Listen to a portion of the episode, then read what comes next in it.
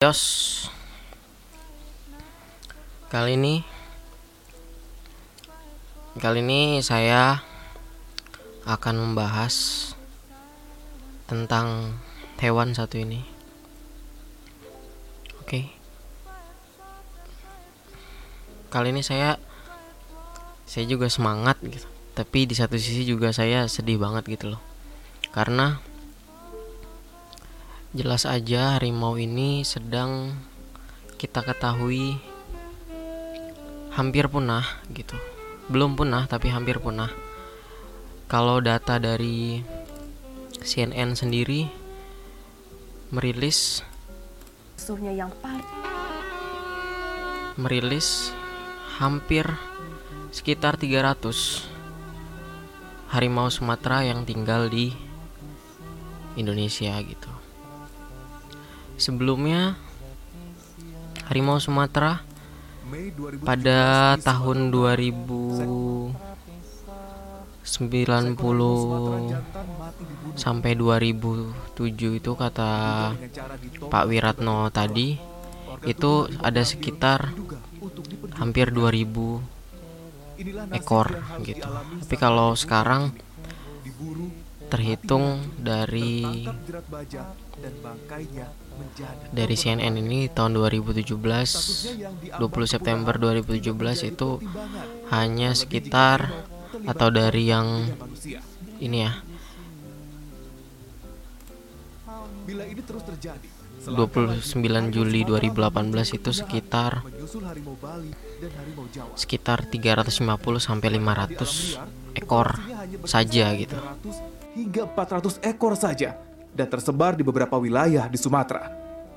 Salah satu upaya untuk mencegah kepunahan harimau Sumatera adalah dengan konservasi yang terintegrasi. Nah, inilah kenapa gitu. Bisa sangat pesat sekali pertumbuhan degradasi nilai dari harimau Sumatera bukan nilai yang nilai jualnya ya tapi jumlah keberadaannya tuh sangat menurun gitu saya bukan peh saya bukan pelindung ekosistem hutan bukan gitu bukan juga seorang pecinta lingkungan gitu. tapi saya prihatin terhadap kondisi plasma nutfah yang ada di Indonesia gitu. Nah, salah satunya kita bahas adalah tentang harimau, khususnya harimau Sumatera. Harimau sendiri gitu, harimau sendiri secara garis besar di Indonesia itu punya tiga spesies gitu. Punya tiga spesies. Dulu kita punya spesies harimau Sumatera, harimau Bali dan harimau Jawa gitu. Tapi sekitar tahun 70-an 80-an harimau Jawa itu sudah tidak ada lagi alias punah gitu. Dan lebih parahnya lagi harimau Bali itu lebih lama lagi sekitar tahun 39 terakhir dilihat gitu. Yang mana itu adalah hampir sekitar 80 90 tahun gitu. 80 tahun lah sampai sekarang gitu. Harimau Bali sudah punah gitu. Dan dipastikan gitu hampir dipastikan kalau harimau Sumatera harimau Sumatera pada tahun 2050 katanya itu akan bisa jadi punah gitu harimau Sumatera gitu di tahun 2050 katanya gitu. Nah penyebabnya apa gitu penyebab kepunahan ini apa gitu? Ada dua faktor gitu. Mungkin ada dua faktor yang saya garis bawahin di sini. Faktor pertama adalah pemburu gitu. Faktor pemburu yang mengakibatkan hewan-hewan ini terutama harimau ya itu bisa jadi menghilang gitu. Faktor pemburu ini ini adalah kelas kelas coronya gitu loh. Kalau kalau kalian pasti kalian tahu kalau kelas coronya itu ya pasti orang-orang yang di bawah gitu kayak kayak inget cerita kenapa bisa diciptakan strategi marketing monkey business gitu yang ada se saudagar kaya gitu datang ke satu desa dan dia memperkenalkan tentang monyet gitu. Saya pengen beli monyet ini di di hutan hutan di desa ini saya bayar 50.000 ribu gitu. Orang-orang pasti nyari gitu kan. Nah sama ceritanya sam- sa- sama kayak cerita monkey business itu tadi gitu. Jadi mereka datang orang-orang ini adalah pemain-pemain kakapnya kelas kakapnya itu adalah siapa? Kita sendiri bisa jadi itu kolektor gitu bisa jadi itu seorang seorang pejabat gitu pengen kan ada yang bilang kalau misalnya kumis harimau itu bisa dijadikan aji-ajian atau apalah gitu mungkin ya. Atau juga kulitnya bisa dibuat karya seni yang mahal gitu mengatasnamakan seni. Karena mereka juga cuman pemburu gitu loh. Pemburu itu ya asal mereka dapat ada yang nada gitu ada pengepulnya sikat gitu loh. Sikat aja men gitu. Sama kayak yang dibilang sama mantan mantan pemburu di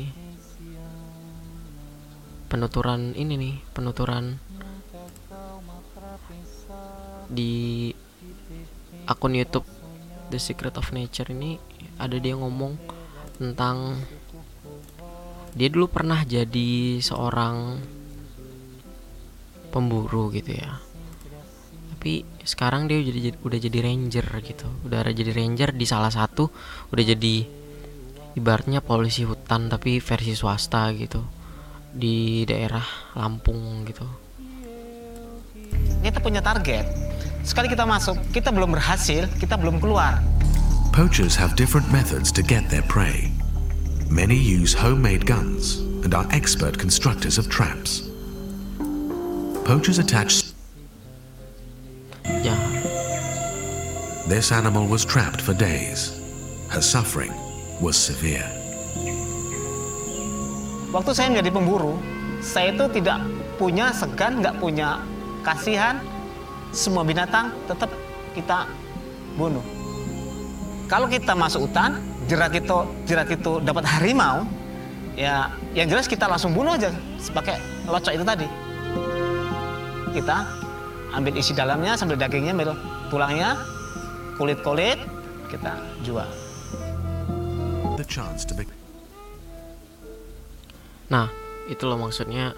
Berarti di dalam industri sorry, di dalam bisnis perharimauan ini pasti kita punya tier yang paling atas gitu, terus tier yang paling bawah gitu ya. Pastilah. Dulu, sekarang saya sangat menyesal. Saya punya cita-cita, saya keluar dari LP, dari tahanan, saya ingin melindungi satwa yang pernah saya sakiti. The ranger teams patrol tumbling for 10 day stretches. These are called smart patrol. Nah, itu. Jadi jadi ada bapak ini bilang nih, yang mantan pemburu itu dia bilang kalau misalnya kalau misalnya nggak ada penadah gitu kita juga nggak akan nyari men gitu berarti? Bener kan? Yang main peran itu paling gede itu siapa gitu?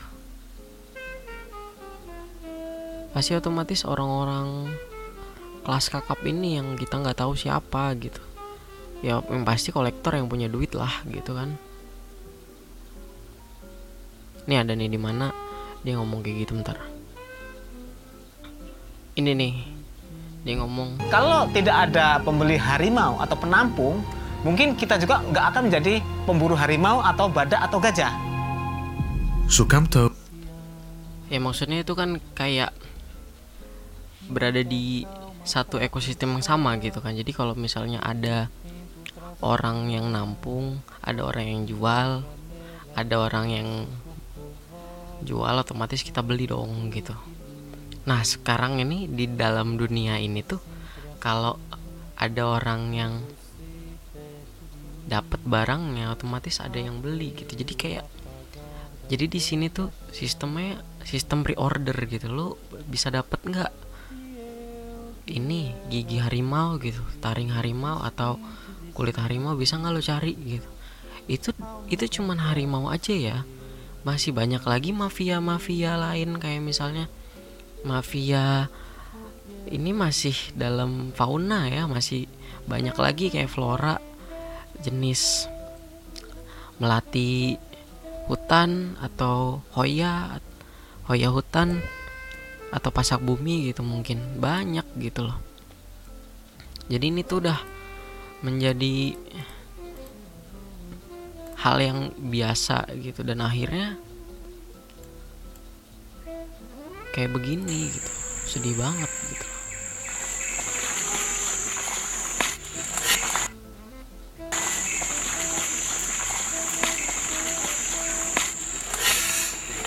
Ini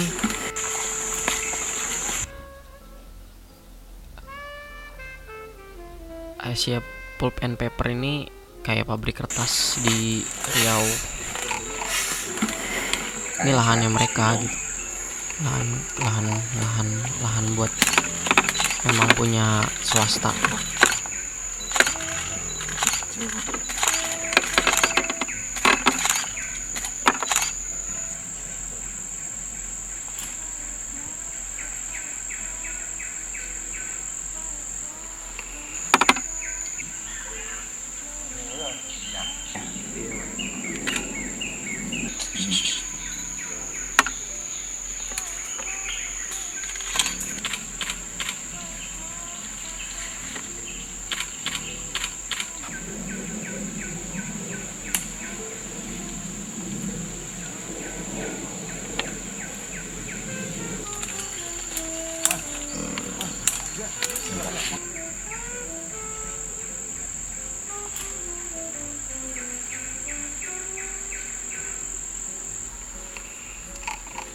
Nah, nanti kalau mau full liatnya di di Greenpeace Indonesia aja.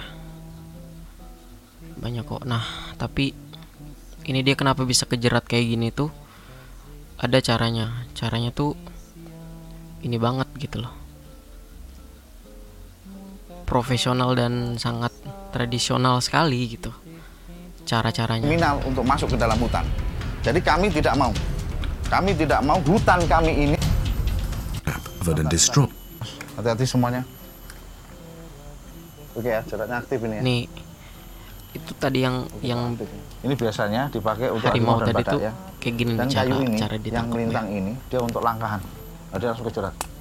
Seperti itu. Ya, sini sekali.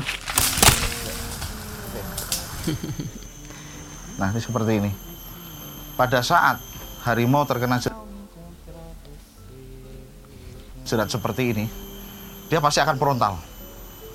Gimana berusaha untuk melepaskan kakinya dari jerat. Nah, semakin frontal, dia akan semakin gigit. Nah, seperti itu. Kan bisa dilepas. The location is recorded, and then the trap is destroyed. But the day isn't over yet. Just moments later, Itulah kenapa bisa harimau Malang ini ketangkep gitu. Terus yang paling parahnya tuh katanya ini baru berumur 17 bulan apa ya? Hewan ini eh eh, harimau ini katanya di video mana gitu. Ini tuh cuman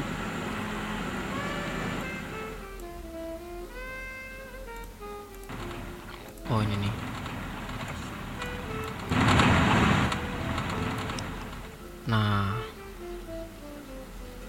Setelah itu kita masuk ke topik ini. Ada faktor kedua yang bisa mengakibatkan mengakibatkan habituasi dari harimau Sumatera itu menyempit karena karena beliau-beliau ini karena deforestasi yang gila-gilaan dilakukan di seluruh Indonesia. Karena jelas harimau itu dia sejenis spesies umbrella gitu.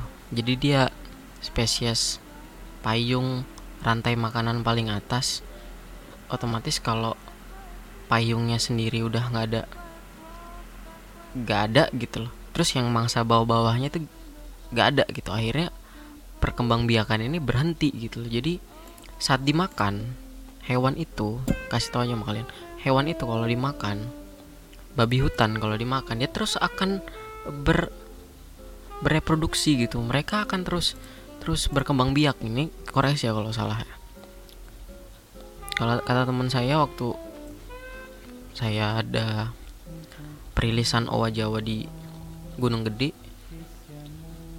dia kalau misalnya hewan itu dimakan gitu dia bakalan bereproduksi babi hutan misalnya. Dia akan direproduksi mereproduksi dirinya sendiri mereka akan kawin gitu. Kalau dimakan sama macan macan tutul atau atau hewan-hewan buas rantai atas lainnya mereka akan bereproduksi gitu. Mereka akan membuat ininya mereka sendiri ya kan? Begitu pula dengan hewan rantai paling atas gitu mereka akan memakan itu dan bolak-balik kayak gitu. Memang ekosistem seperti itu gitu seharusnya. Tetapi dengan adanya deforestasi tadi yang gila-gilaan bagaimana bung? Kasihan dong gitu. Ini saya bilang aja sama kalian sih gitu. Dan populasinya harimau sendiri eh, cuman ini yang ada gitu dunia gitu kalau dulu Hidup di Indonesia. Ada juga harimau Jawa dan Bali. kalau dulu kalau dulu mungkin kita belum belum prihatin kali ya kalau dulu tahun sekitar ya sebelum sebelum abad ke-21 lah kita belum prihatin gitu tapi punya masih ada masih ada tanggung jawab sedikit tapi atas nama budaya kayak misalnya ada budaya katanya di kayak di mana gitu dia ngomong ini bapak ini ngomong nih arena. Kalau zaman sekarang mungkin sebutnya adu bagong lah begitu. Tetapi di situ adalah harimau taro kemudian ditombak oleh masyarakat. Ya, itu lebih kepada budaya lah gitu. Nah, itulah. Nah, deforestasi ini kita balik lagi ke deforestasi. Kita punya kita punya punya kenangan buruk, men, gitu. Kita punya kenangan buruk kalau misalnya 41 persen kita adalah salah satu yang menyumbang emisi gas rumah kaca yang salah satu terburuk gitu di dunia gitu loh.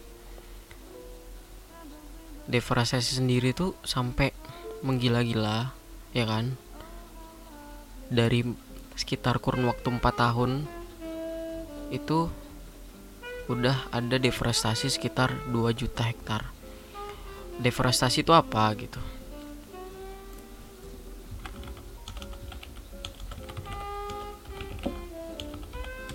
Deforestasi itu dikasih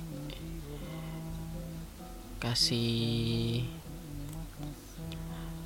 yang gambaran ilmiahnya aja ya.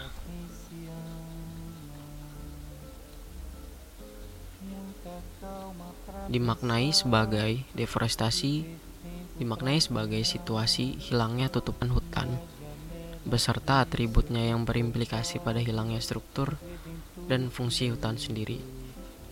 Intinya adalah alih fungsi alih fungsi dari sebuah hutan alami entah itu hutan tropis ataupun hutan lainnya gitu. Menjadi satu bentuk hutan lain yaitu hutan industri salah satunya entah itu diganti menjadi hutan akasia untuk atau untuk pinus gitu loh. Untuk kertas atau untuk mebel gitu atau untuk kelapa sawit sendiri gitu. Untuk crude palm oil gitu. Tapi kebanyakan kebanyakan isu utama dari deforestasi di Indonesia adalah jelas minyak sawit gitu. Kita kilang minyak sawit terbesar men seluruh Indonesia. Eh seluruh dunia gitu. Tapi kita bisa oke okay, oke okay, oke. okay. Saya akan ngambil dari dua dua dari dua dari dua dimensi di sini ya. Kita kita kita nggak nggak cuma kita nggak cuma sebagai seorang pemerhati lingkungan yang ngomongin tentang deforestasi gila-gilaan di Indonesia terus kayak menangin cuman satu pihak doang. Tapi oke okay, jelas di Indonesia butuh kelapa sawit. Jelas banget butuh butuh banget bukan butuh lagi butuh banget minyak sawit itu salah satu penyumbang terbesar dari devisa.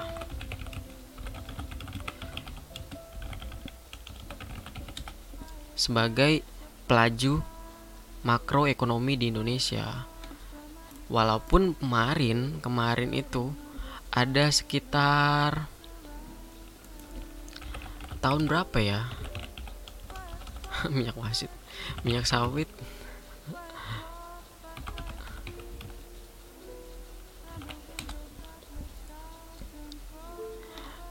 minyak minyak sawit ditolak sama Amerika sama sama Trump.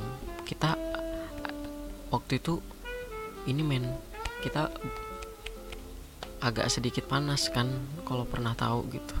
Jadi mereka tuh mengecam no palm oil. Mereka pakai minyak akhirnya kayak kayak kayak uh, orang-orang yang ngebeli gitu loh negara-negara yang ngebeli kayak kayak Prancis salah satunya kali ya. Terus India gitu. Ada salah satunya India gitu. Mereka menggunakan minyak minyak bunga matahari kalau nggak salah. Itu salah satunya. Tapi jelas 2017 aja mungkin kita menyumbang sekitar 23 miliar dolar Amerika gitu. Untuk kelapa sawit doang gitu. Kita nggak bisa kita nggak kita harus mengakui adanya deforestasi untuk hal ini gitu. Tapi harus ada langkah baku gitu dari pemerintah ataupun dari lembaga-lembaga yang menyoroti hal ini gitu. Akhirnya di semua hal itu akan menjadi satu satuan yang utuh gitu. Dan hasil waktu waktu itu Zulkifli Hasan waktu itu selaku Menteri Kehutanan di di datengin sama Indiana Jones Harrison Ford gitu. Dia ngebuat film dokumenter kalau nggak salah judulnya Years of Living Dangerously season 1 nah ada ngebahas dia ngedatengin gitu ini kalau kalian mau lihat videonya banyak big sih source of corruption is actually the forestry sector. This is horrifying. Wow. Oh, I can't Ini di wait Riau. to see the Minister of Forestry. I can't wait. ini di di di Kalimantan dan di Riau salah satu deforestasi terbesar besar besaran di Indonesia datanglah Finally, dia I'm meeting the forestry minister. datanglah dia ke I have a Indonesia lot of dan questions. pada waktu itu sekitar What's tahun blocking the effort to save 2014 that apa ya itu udah from the government. It's not being Rame. The Minister of Forestry have to sign this concession rights. rame di Why di, di, di media sosial di Facebook pada waktu itu rame the ngebahas tentang Harrison Ford versus Zulkifli Hasan ataupun Amerika the versus Indonesia ngebahas environment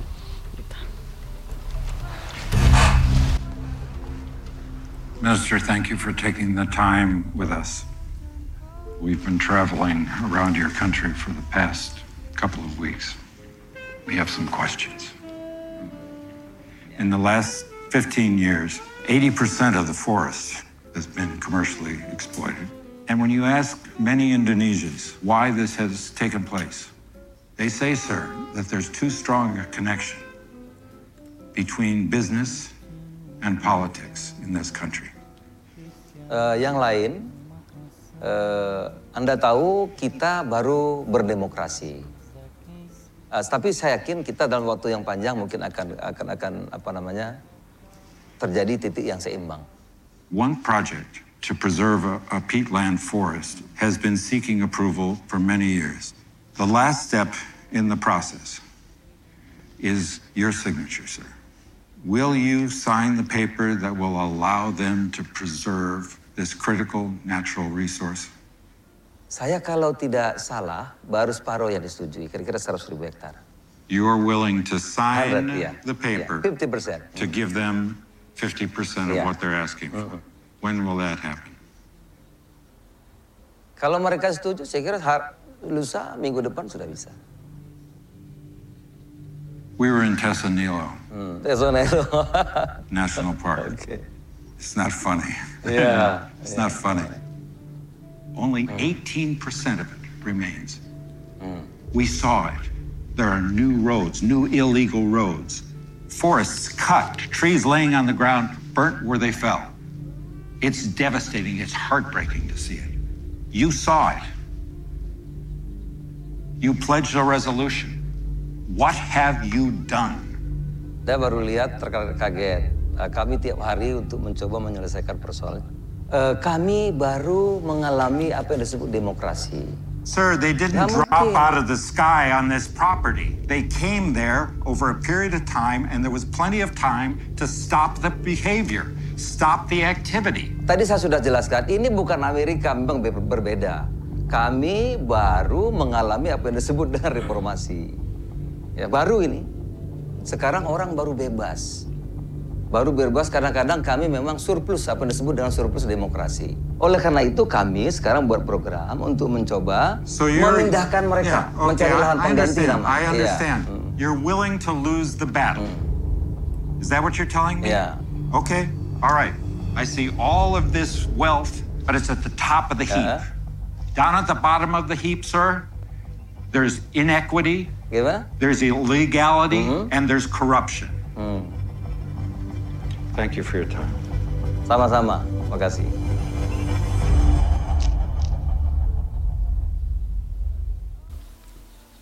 Oke.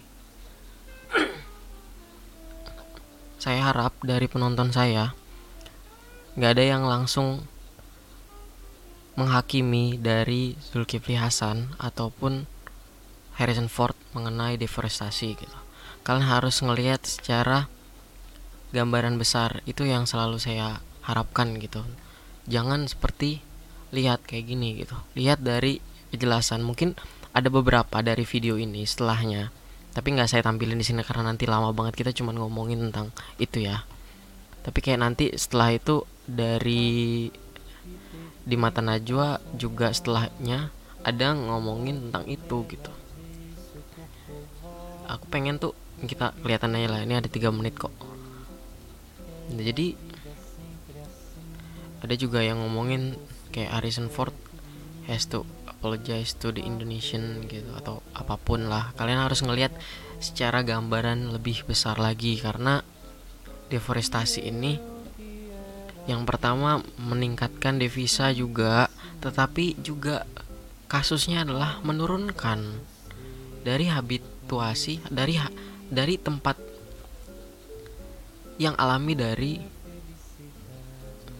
hewan-hewan endemik plasma nutfah flora dan fauna dari Indonesia gitu.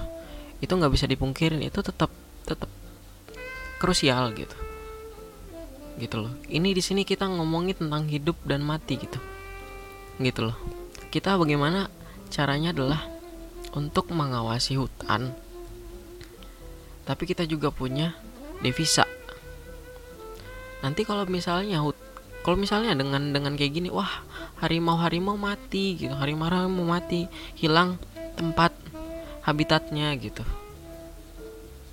Saat kita lihat video ini nanti kalian saat video ada RI melem apa rupiah melemah gitu. Dolar naik terus kalian salahin gitu. Nggak bisa gitu loh ini harus jalan bersama-sama gitu gitu loh. Kalau misalnya kalian mempermasalahkan banyak kan gitu kebanyakan mempermasalahkan dari satu sisi satu, satu pihak satu pihak doang gitu ya yang mempermasalahkan itu gitu. Permasalahkan yang satu mempermasalahkan cuman permasalahkan cuman di sisi efek industrialnya yang terlalu bombardir terlalu memberi dampak kesan degradasi pesan negatif. Yang satu memberi pesan negatif tentang terlalu banyak mencintai alam tapi nggak nggak punya duit. Kita harus satukin kita harus siap sedia dalam kapal yang sama untuk ya memajukanlah situasi ini menjadi normal lagi gitu tapi itu nanti nanti tuh saya bahas lagi di kesimpulannya belum. Ini masih belum kita masih ngomongin itu Berarti tadi. kalian kalian dengerin aja nanti setelahnya apa yang dia omongin. Apa yang dia omongin setelahnya gitu. Atas klarifikasi tentang adanya Indiana Jones datang ke Indonesia. Jangan sampai berhenti pada ini doang. Yang menilai-menilai dari satu pihak doang tapi kalian harus lihat dari dua sisi gitu kan? Kita balik lagi.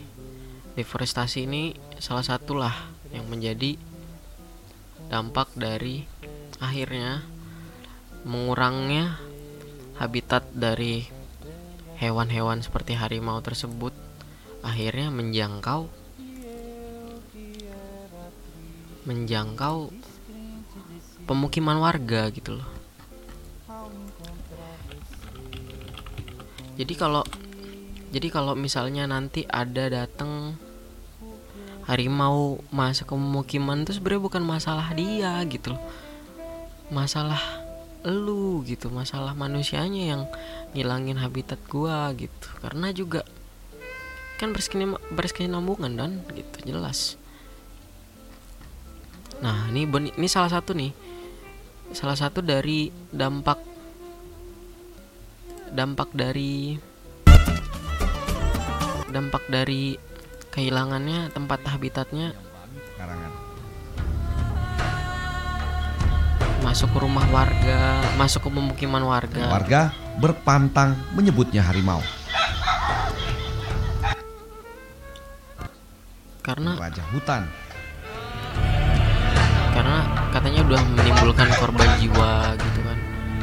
Menimbulkan korban jiwa udah udah ngemakan tiba-tiba manusia gitu. baru. Harimau sebenarnya kan? sifat hewan sendiri apalagi harimau. Kalau kalian pernah berhadapan langsung dengannya gitu. Anjing pun udah tahu. Harimau itu apalagi hewan buas tuh nggak berani gitu. Nggak berani untuk untuk untuk nerekam manusia itu nggak berani. Kalau kita nggak ganggu dia nggak berani gitu tapi kalau memang dia kehilangan habitatnya sendiri keganggu teritorialnya apalagi hewan-hewan soliter kayak macan tutul macan gitu. Oh jam 3 jam 4 tadi nampaknya. Ataupun apa hewan-hewan Ya, yang pokoknya yang soliter gitulah hidupnya. Besar. Kehilangan kehilangan teritorialnya pak otomatis jelas dong. kita aja kalau digusur ngamuk. Sama jangan, gitu jangan loh. dia apa-apakan dulu ini tergantung siapa yang bisa ya. mikir aja gitu Kepalanya ke mana? Kepala arah ke sini. Ah, wujudnya sana. Itu ada di punya itu ada tadi satu dapat dapat sampai bahkan bisa bisa bisa mengkonsumsi manusia gini harimau berarti itu salah satu salah satu manipulasi alam yang paling paling gede nilainya. Sekarang harusnya gitu informasi yang gede ini. Karena Jadi ketika ada masyarakat yang bermukim di satu kawasan eh, dan masyarakat itu menganggap Bentar. ada kedatangan Apa- harimau. apa ngomongan dia? Sebetulnya tidak. Sebetulnya harimau itu adalah dia sudah menetap lama di sana. Dia seakan-akan masyarakat eh, tempatan yang berusaha eh, menempati kawasan Hmm. harimau. Iya, iya. Nah, maka terjadilah suatu interaksi yang Nah. antara masyarakat dengan atau manusia dengan harimau itu sendiri. namanya nih saat konkret nama kian sempit, nama membuat- jadian nama tragedi dari bertemunya manusia dengan satwa ini adalah namanya konflik konflik Istana bagi harimau Sumatera. konflik konflik manusia gitu. sifat alamiah atau konflik memang eh, tuh konflik mereka manusia itu adalah tidak manusia dan satwa memangsa manusia. Harimau ini cukup Nah. menghindar dari manusia. peta habitat harimau ya ditumpang susunkan dengan kondisi saat ini ya penggunaan lahan misalkan kalau habitat harimau itu kira-kira 200 ribu hektar dan separuhnya sudah berubah menjadi kebun misalkan kebun masyarakat atau perkebunan sawit, besar. masyarakat berarti ada bisa. 50% sebetulnya potensial konflik yang semestinya itu menjadi habitat harimau dan sekarang sudah sudah sama sekali tidak bisa. Ini perlu dicarikan jalan keluarnya. Konflik-konflik harimau di Sumatera kan dia di dari perkebunan. Nah ya kayak bilang bapak ini tadi gitu. Eh, sifat alamiah harimau memang eh, mereka itu adalah tidak memangsa manusia. Harimau ini cukup menghindar dari manusia. peta habitat harimau jadi sebenarnya dia nggak nggak nggak makan manusia gitu Dia juga bukan dia nggak doyan gitu nggak doyan sama kalian juga gitu sa kalau memang dia udah kehabisan gini loh teritorial teritorial itu bukan berarti cuman tempat ya tapi juga apa pun yang ada di sana gitu. Apa pun plasma nutfah yang ada di sana itu itu adalah bagian dari teritorialnya dia termasuk hewan-hewan buruan gitu untuk kelangsungan ekosistem hutan tadi gitu. Jelas dong gitu. Kalau misalnya itu keganggu berarti ini ter ini teritorial teritorial gua nih gitu ini ru- rumah-rumah ini tuh tempat gua masih sekitaran kan jelas kan katanya harimau itu 200 km per satu ekor gitu. Per satu ekor di- setahu saya satu ekor harimau itu 200 km jangkauan teritorialnya. Bersama 3 sampai 5 pas harimau betina gitu kalau nggak salah ya koreksi nah otomatis kalau misalnya inilah gitu keganggu ini ini di bagian teritorialnya ini udah jadi sawit sawit sawit gitu kayak udah jadi sawit gitu. Ini kan sawit nih sawit gitu. Bambu bambu sawit gitu terus ya berarti ini te teritorialnya saya dong kalau kata harimau tadi. Ya udah apa yang ada di situ kayaknya daging sikat aja gitu. Mau dia manusia mau dia apa gitu nah sekarang ini oke gitu berarti harus ada jalan gitu nah untunglah ada orang-orang kayak dikhawatirkan mereka akan eh, kembali melakukan hal yang Tommy. Winata yang tidak- ataupun tidak lakukan gitu. Jadi eh, kita masukkan ke orang-orang kayak untuk kita lakukan. Hasim Joyo Hadikusumo yang punya Yayasan Arsari Joyo Hadikusumo ini Oke, sekarang mungkin lagi nggak tepat ya ngomongin menjadi tempat tinggal selanjutnya bagi bonita. dia gitu. Tapi memang dia punya tempat rehabilitasi konservasi sumber daya alam Sumatera Barat yang mana di Sumatera Barat namanya itu konservasi kawasan konservasi Profesor Sumitro Joyo Hadikusumo yang mana punya bapaknya. Tahulah siapa Hashim lah adiknya Prabowo gitu kan. Dia punya lahan lahan untuk konservasi harimau Sumatera di salah satu tempat gitu. Ini adalah langkah baik gitu dan Tommy Winata juga punya itu. Punya dia lebih lama lagi punya punya tempat konservasi namanya Tumbling Wildlife Nature Conservation gitu. Sekitar 14.000 14.500 hektar. Dia ngebuat balai konservasi khusus harimau gitu terbesar di Indonesia untuk ngebahas harimau Sumatera untuk mengembangbiakan harimau Sumatera Nah, orang-orang ini sebenarnya juga adalah teknokrat-teknokrat gede gitu loh. Tapi kadang begini gitu. Kadang kita ngelihat teknokrat itu berarti kotor banget gitu ya. Tapi mereka punya balai-balai begini tuh maksudnya buat apa gitu loh. Buat apa gitu. Nah, ini nih Tommy Winatanya. Tapi we send back them to the nature. Rehabilitation is challenging. Makanya penting orang-orang seperti ini yang punya duit, yang mengelola mengelola If any of the tigers approach the villages and mengelola yang nggak bisa pemerintah kelola secara mandiri gitu loh.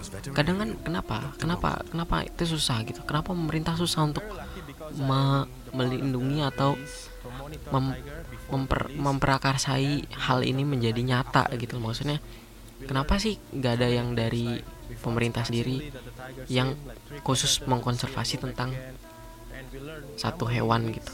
Ada gitu kan? Mungkin gitu. Tapi susah gitu loh. maksudnya untuk sistemasinya itu sangat sulit jelas. Karena kan kita ada namanya sistem. Nah sistem inilah yang akhirnya punya struktur organisasi. Kamu datang kayak kamu aja lah kamu datang ke samsat gitu. Oh silakan ke sini dulu ya untuk ngambil formulir. Oh silakan ke sini dulu ya untuk untuk ini. Itu ada ada ada ada ininya kan? Di walaupun di di setiap ini ada gitu tapi kalau kalau kalau kalau kalian berada dalam lingkungan perus eh pemerintahan yang lebih berkelumit lagi. Ini lebih sulit lagi. oh itu nanti kamu ngurusnya ke Kementerian Lingkungan Hidup gitu sana. Nanti dari Kementerian Lingkungan Hidup nanti kamu dilarikan ke Kementerian Kementerian apa ada ada sub subdivisi menterinya lagi yang tentang satwa liar. Ada lagi nanti. Wah udah ribet gitu loh. Akhirnya males. Dan akhirnya kita menggunakan jalur-jalur swasta begini gitu. makanya itu penting gitu. loh. makanya orang-orang seperti makanya orang-orang seperti bapak bapak ini bapak Tommy dan bapak last 15 years, Tommy has been Hasim Joyo Hadikusumo ini mereka termasuk salah satu yang Eh, sekarang ditampung di beberapa kebun binatang. Salah satu Ada di Bukit Tinggi, ada di Jambi, ada Riau. yang saya bilang penting gitu loh yang tempat yang lebih dalam hubungannya antara pendidikan, latihan. swasta dan negeri gitu loh karena ini sinergi yang tepat untuk menggunakan swasta itu hal kayak gini lah nah terlepas dari politiknya ya Pak Hashim ya sebagai ketua apa ya administrasi kali di Gerindra gitu kan kita nggak ngomongin politik di sini kita cuma ngomongin tapi mungkin ada hubung-hubungannya dengan politik tapi juga Arsari ini dia dia punya ini namanya Tidar Kerinci Agung. Tidar Kerinci Agung ini perkebunan kelapa sawit yang punya 10.000 hektar eh 20.000 hektar di Sumatera Barat. Tapi akhirnya dibuat menjadi sebagian dibuat menjadi konservasi harimau. Nah, inilah maksud saya. Jangan kita lihat teknokrat itu oh udah selesai. Mereka kotor gitu, mereka main gitu. Oke, jelas mereka main gitu. Tapi dengan mereka membuat konservasi yang non profit organisasi seperti ini gitu. Non profit organisasi seperti ini gitu. Buat apa? Buat nggak ada nggak ada untungnya gitu loh untungnya ya udah untuk kelestarian plasma nutfah di Indonesia aja gitu loh untungnya ada orang-orang seperti ini gitu. Nah itu juga jadi jadi jadi kekuatan buat kita untuk untuk ngebuat suatu terobosan lah dalam ikut andil apalagi anak muda gitu. Kalian bisa jadi bapak ini gitu. Bisa jadi bapak ini gitu untuk melestarikan sesuatu yang lain gitu. Bukan hanya harimau gitu karena spesies yang terancam punah khususnya hewan ya kita ngebahas hewan.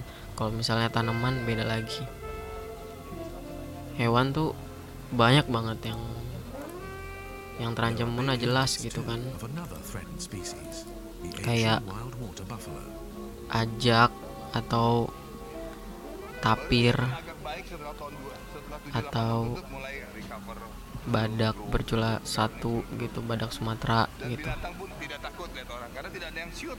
Itu tetap tetap berbahaya gitu. dan bawa dan bapak kayak ini katakanlah kita ini ini versi gedenya versi orang kayanya ya. Yang yang dia tuh yang dia tuh bisa gitu loh. Ya yang punya duit bisa lah pasti kayak gini gitu. Ya lu kalau kalau punya duit kalau kalian juga punya duit mau nggak kalau kalian kayak gini gitu? bisa nggak? Kalau ini ah punya duit gitu ya. Tapi lihat aja ini coba.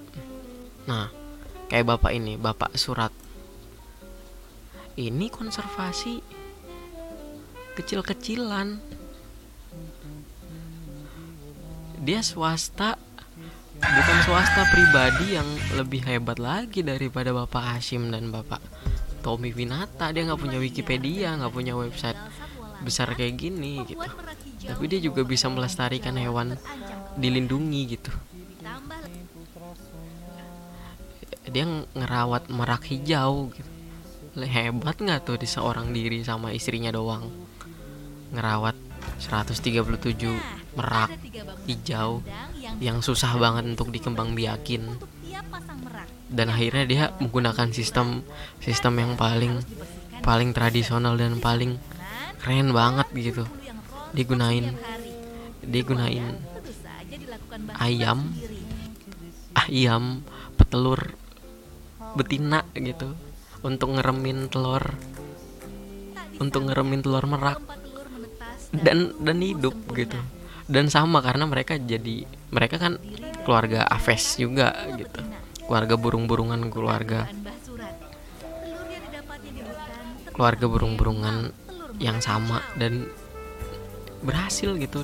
Di seluruh Indonesia nggak ada yang berhasil kecuali bapak surat ini mbah surat ini. nih dia nih. sukses dia. kayak ini loh. kita kan makan sederhana nih mbah. Apa adanya ya. Sederhana tapi enak. Nah sementara tadi saya lihat merak-meraknya makan beras merah. Biaya pakannya juga nggak sedikit. Memang nggak ada yang bantu ya mbah? Tidak ada. Saya ini orang tani. Di hutan beli makanan-makanan itu saya sendiri. Kak, yang penting orangnya bisa makan, meraknya bisa makan. Nah, bukan main-main gitu loh. Bukan main-main gitu. Ini hidup dan mati gitu. Bukan berarti gak bisa gitu. Dan katanya di sini ada di bagian video ini dia ngomong katanya untuk biaya makan aja merak-merak ini bisa ngabisin 900 ribu. Tapi emang mahal gitu seorang buruh tani seorang tani gitu ya jika dihitung nah ini nih. Untuk seluruh kebutuhan pakan meraknya saja dalam sebulan Mbah Surat harus menghabiskan uang sebesar 900 ribu hingga 1 juta rupiah. Jumlah itu jelas bukanlah jumlah yang kecil untuk Surat Wiyo. Ya kan? Kalau tadi kita jangan ngebedain lagi ya. Jelas jangan ngebedain lagi. Mereka baik. Mereka baik. Ya kan tapi juga banyak duitnya. Tapi juga tergantung orangnya aja gitu. Jadi harimau pemburu deforestasi orang yang menjaga kelestarian siapa pun yang menjaga kelestarian plasma nutfah sebagai tujuan dari ekosistem atau lingkungan yang lebih baik lagi itu adalah putra-putra putra-putri terbaik Indonesia. Sekian.